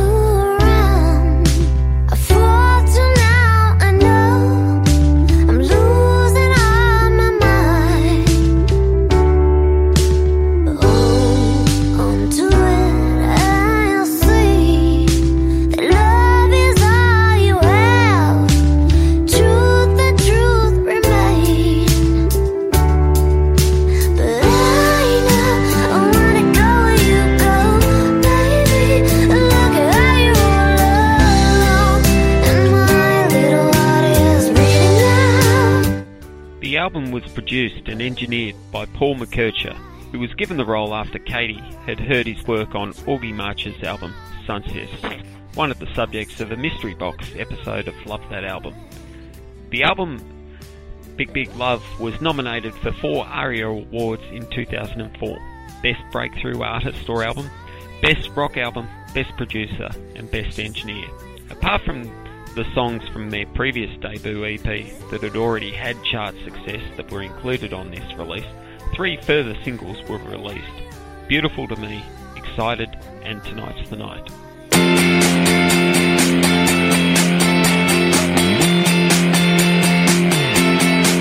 But you know it's true, I've given up on you. Take your time, hold on to all you have, 'cause I am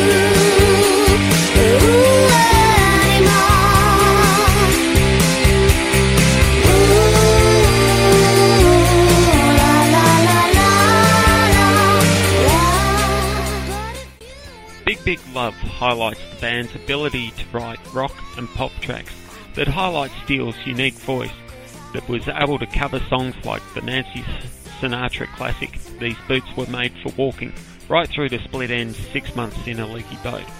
Little Birdy were able to cover a wide range of styles from country, folk, pop, flat out rocking tunes right through to the heartfelt and often very haunting ballads.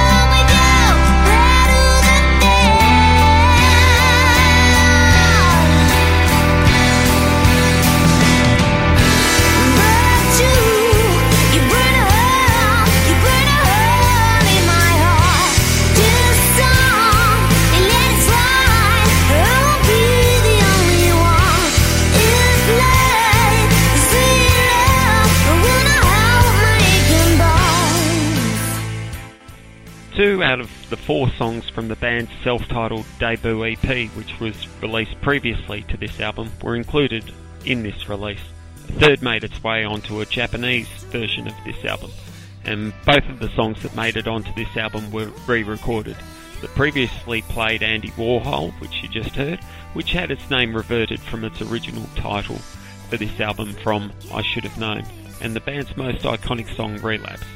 The version on the album here, whilst very good, doesn't quite have the mindsettiness that the original E P's recording, and the banshee wail at the end of the tune, the letting out of frustration and seeking of freedom that is represented there, doesn't quite hit the same tone as the original version on the debut E P. It's still a very enjoyable song to listen to, and for mine this song was always a good indicator of Steele's singing on a given live performance. The comparisons to Kate Bush and P J Harvey were being made from day one when this song was released.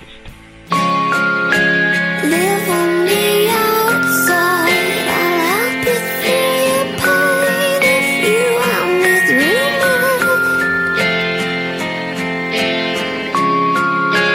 Never ever I met someone as insensitive as you. I want to escape what you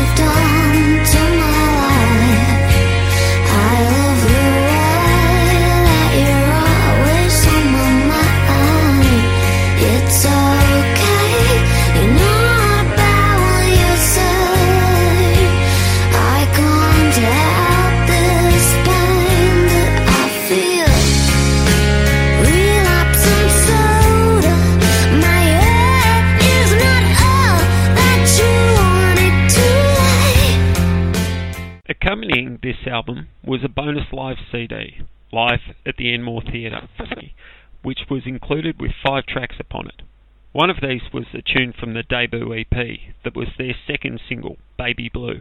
It's a pity that they didn't include this track on the album itself, given how positive the response was when it was released as a single in its own right. It was the tune that I made mention of when talking about the Japanese version that had this single on it. Too young for you, babe, and you're too stupid to see. When I get home to see you, I rush after your charms. It's rude to be here.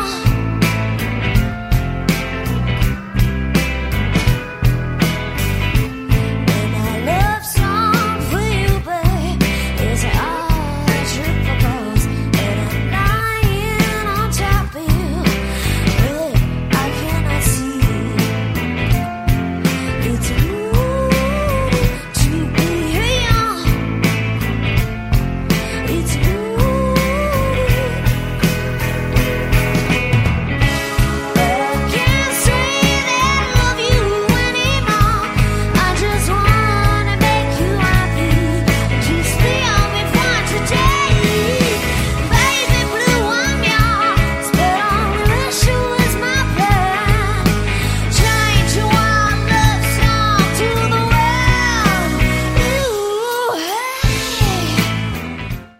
So popular at the time the band was proving to be, and so prolific in their songwriting, and so hard for the record company to keep up, that they decided to release a standalone single, This Is a Love Song.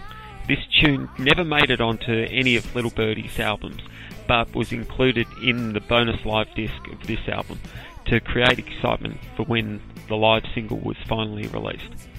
Post this album, Big Big Love, Little Birdy went on to release two more albums, two thousand seven's Hollywood and two thousand nine's Confetti, which had a bit of a Memphis feel to it. Katie Steele has gone on to have a solo career and is about to tour for the first time nationally solo. Big Big Love made a big big statement, as did most of Little Birdy's releases. They are always worth listening to.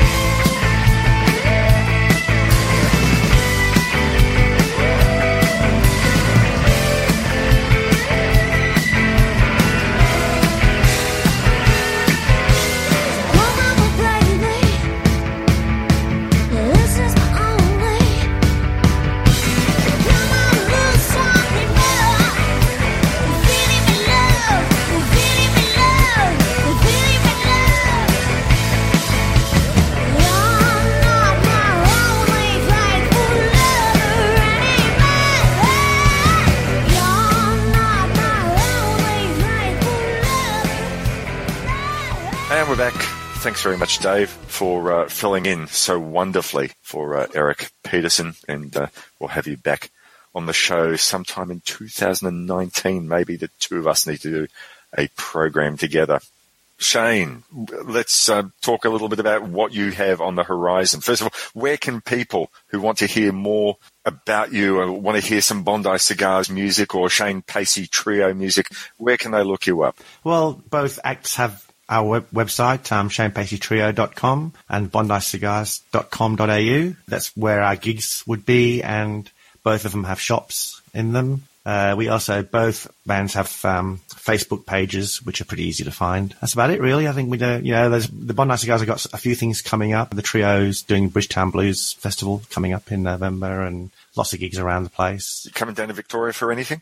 Uh, yes, I think uh, the Trio's coming down in January oh, um, for a little run. And I'll let you know about that. Thank and, you very uh, much. Yep, look forward to uh, coming down to see you and shaking hands and meeting up personally, that'll be that'll be wonderful. Oh, it's my favorite my, my favorite town, mate. You know, I'm not. It's where I'd really want to be. But uh, yeah, yeah, uh, Melbourne rules. Well, I don't live in Sydney, so uh, you, you can bag Sydney, man. I'm, I'm one hundred K. I'm one hundred K out of Sydney, so I'm all right. I, I, I shouldn't really say that. I've got you know, some very wonderful listeners in Sydney, so I don't want to go yeah. shit bagging their town. Sydney has its charms. Yes. Uh, okay, I'll, I'll uh, add those links in the show notes, so uh, please look them up. Some wonderful music from the Cigars and from uh, Shane Pacey, his own trio. Uh, you'll like your blues funk. You'll uh, you'll really dig what Shane can put down. So let's talk a little bit about October of two thousand eighteen. That'll be episode one hundred seventeen, if my arithmetic is correct. And I'm going to have another pair of first-timers on the show. We're not exactly one hundred percent sure what the album is going to be because we've sort of been digging this back and forth. But the two guest presenters are two gentlemen who I'd heard on Ben Eisen's all-time top ten podcast. One of them is a fellow called Brandon Schott, and I'd heard him. I don't even remember what the episode was, but I liked his description. I liked how he talked about music, so I contacted Ben and said, I'd like to uh, do a show with this fellow. He pro- uh, provided me with the details, and uh, away we went. And then Ben suggested his friend Jeff Perlman, who did a show with him just a couple of months back, and said, I really think you'll get along very well with Jeff. So I thought, well, I'll get the two of them together, make this an all-time top ten special, and we're going to talk about X T C because we all have a mutual love of X T C. At the moment, we're still sort of trying to negotiate what the album under discussion is going to be. Further details on the Book of Faces once that's agreed, but it's definitely going to be X T C. Not sure whether it's going to be. Uh, it might be English Settlement. Not sure. Could be English Settlement. Could be Nonesuch. That that would be my vote. What, what's that? English Settlement? Yeah, that's my favourite. That's a, that's the that's the classic double album of the eighties. I think. I, I have no idea why they ended up you know, cutting five songs off and releasing it as a single album. They did, but well, the one I've got, they they released a whole bunch of them on it in numbered vinyl. I, I do have one of those, and it's that's the one you need to have. But yeah, it is definitely a favourite of mine. But I, I don't think we could go wrong with discussing any X T C album. I'll be keeping an ear out for that. Your podcast. I'll uh, definitely hope we do it justice. But uh, so I can tell you, the co-hosts Jeff Perlman and Brandon Schott from the all-time top ten podcast. And I can tell you the band is X T C, but I'll confirm on the Book of Faces uh, sometime over the next week or so, if I haven't already done so by the time this podcast comes out, as to what the actual album is going to be. What else can I tell you? If uh, you haven't already joined the Facebook group, you can do so by going to facebook.com forward slash groups forward slash love that album. We'd love to have you join. We like talking about whatever albums are on our mind. You can feel free to post an album that you listened to just this morning, talk about an album that's frustrating you, an album you haven't played in years, ask about an artist who you think may have lost the plot, or you know, you might want to talk about a particular guitar solo. Anything you want that's music related, as long as you keep it friendly. You can keep it challenging, no problem about disagreeing with people. Just always be nice. That's the motto. Be nice to each other. There's a lot of nastiness in the world. Let's be nice to each other. I'm um, getting all hippie at the end of this program. I don't know why. So that's pretty much all the housekeeping. Once again, thank you so much, Shane, for being a part of this episode. I'm really, really grateful uh, to have had this conversation with you, and hopefully we can lure you back with something next year. Sure, anytime. So until October, be nice to each other. Listen to some great music. Watch some great films, and send us an email to make some suggestions of albums you'd like covered if you want. R R R kitchen at yahoo dot com dot a u. And until October, stay nice. All the best. Cheers.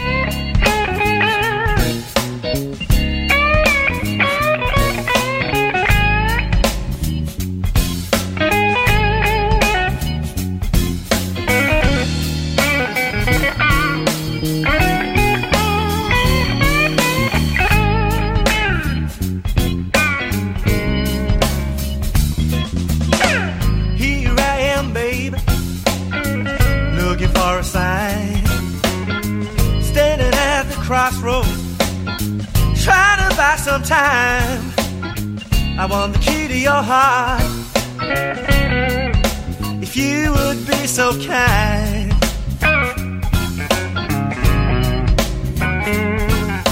if I had the key to your heart, then I could find the key to mine.